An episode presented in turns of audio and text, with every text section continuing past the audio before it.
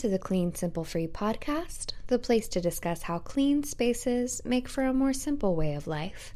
And when your life is simplified, your mind will feel free. I'm your host, Ashley Alexia Fox, and this is episode 7 Mindful Gift Giving. Before we begin, I'd like to make a few quick announcements. Firstly, new episodes are now coming out on Tuesdays.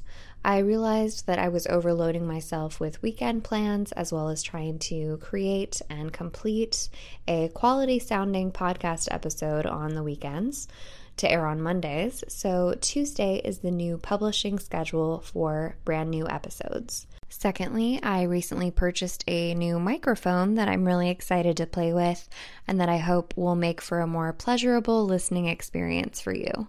You can always contact me uh, via Instagram at clean.simple.free or directly by email at clean.simple.free at gmail.com. Also, I'm trying to be a little more candid and not so scripted as I get more comfortable with the microphone. I do keep notes, of course, because I want to stay on topic, but I want it to feel like I'm talking to you, like minded people, like I'm having a conversation with other minimalists and organized people who are all on the same journey. I know it might feel like a bit of a one sided conversation, but you can always reach out to me via the Instagram or email links that I mentioned earlier. I always appreciate feedback, and I've so appreciated all the emails and messages that I've received so far. So, without any further ado, let's dive right into today's episode. As a minimalist or an organized person, giving and receiving gifts can be a little bit of a tricky task. We don't exactly want to come right out and say, hey, buy me this thing, because frankly, it's tactless. However, there is a polite way to go about doing this. And likewise, if you are giving gifts to someone, think about gifting them mindful things that they will use without cluttering up your loved ones. I understand this might sound a bit like a holiday episode, and yes, I'm aware that it's not quite Halloween yet, but the inspiration behind this episode is my fiance just had a bunch of his extended family come into town, and we celebrated six birthdays during the month of October. So there was a lot of gift giving involved. So I decided to revisit a topic that I created a YouTube video about last year and discuss the finer points of giving and asking for gifts as someone who is living a minimal lifestyle. Let's discuss giving gifts first. If you know the person very well, you're probably pretty familiar with what they want for Christmas. You probably know their likes, their dislikes. You may have overheard them saying, Oh my gosh, I could really use a new such and such. So you probably have a good idea for that. But what about the people that you're less familiar with? Sometimes it is difficult to shop for even people that we know really well because it seems like they have everything. So ask yourself or ask the person directly that you're giving gifts to what do you need? What would you like for your birthday or Christmas? So, there's nothing wrong with coming out and asking directly. Another option would be to ask for opinions from loved ones. I used to have a really hard time shopping for an extended family member. I had no idea what to get this guy. I had no clue what his likes or interests were, so I asked his wife what kind of things he was into. It turns out that he loves camping. He loves grilling and trying out different seasonings and recipes. So I got some great gift ideas and learned a little bit more about him in the process. Buying random gifts that catch your eye can be really fun, but getting someone gifts that they'll actually use and that they really need is a more mindful way of shopping and it doesn't clutter up your loved ones with unused junk. For example, this past Sunday, my fiance's parents, so my future in laws, had their birthday celebration. They have the same birthday, so it was actually my fiance's idea. We decided to give them a gift basket. We got them a really cute basket and we filled it with their favorite wine, some cheese and salami to go with it, chocolate covered nuts, and some crystal glasses because we knew that their tumblers had they had broken a couple of tumblers recently. So those glasses were meant to be replacements. So all of those things are edible or drinkable and usable and things that they needed. And then they can use the basket for a cute purpose. They were really pleased with it, which made me so happy. And I was really happy with how it turned out. There's pictures of it on Instagram if you'd care to look. But these were things that we could give to them that we knew they would use, that we knew they would benefit from, and that we knew they'd enjoy. And it wasn't just stopping at a random store and haphazardly picking up a gift that just caught our eye in the moment. So it was mindful, it was purposeful, and it was a success. So that's an example of a successful gift giving situation. And I have a great example of the benefits of asking the person or someone close to that person if they will enjoy a gift. Last year, my fiance found a poster um, for Christmas that he thought one of our close friends would love. We planned on framing it and we had it on our shopping list, but I happened to text his fiance and ask her, Hey, what do you think about this? And I'm so glad that I did because she texted back and she said, You know, he really would love it, but we don't have enough wall space for more art. We still have prints that we want to hang and frame, but we just have not a lot of wall space. But what he would like instead is such and such, or he really likes this thing. So, by asking and reaching out, we were able to give him something he would use and love instead of giving him a poster that he might enjoy opening but would have no room for. So, don't be afraid to ask. There is nothing wrong with asking. You can ask a parent, a sibling, a significant other without giving the gift away. Sometimes I like to ask questions that are misleading or purposefully misdirected questions. I'll send a list of questions and say, okay, one of these are your gifts and the others are not. So just answer this list of questions for me and proceed to ask a lot of different questions. You can actually have a lot of fun with this. I'll ask, okay, do you like blue or green? Do you like sugar or salt? How good are you on kitchenware? What size t shirt do you wear? And ask them misleading questions on purpose so that you can get a little bit of info without giving away the gift. So just talk to them or talk to their loved ones. Send a text message, make a quick phone call, or have a conversation and find out exactly what it is that that person wants or needs for whatever occasion you're shopping for. Something else you can do is give people experiences instead of gifts. Do not underestimate the power of a gift card. I can't tell you how much gift cards have come in handy for me over the years that I've received for Christmas or my birthday that I've used several months down the road. There are so many options too. You can give someone a gift card to an online retailer, movie theaters, their favorite store, or stores that are open ended and sell just about anything, such as Target. These are all great options.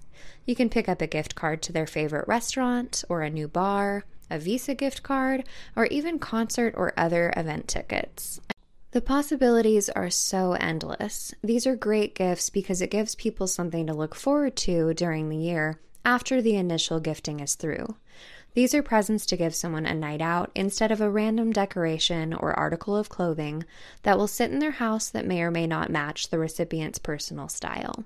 It gives a more long term benefit than the short lived experience of opening a gift that someone may not necessarily need. Now, I know that gift cards may not seem fun to give. I actually have family members that are totally opposed to giving gift cards because they're, quote, not fun to open.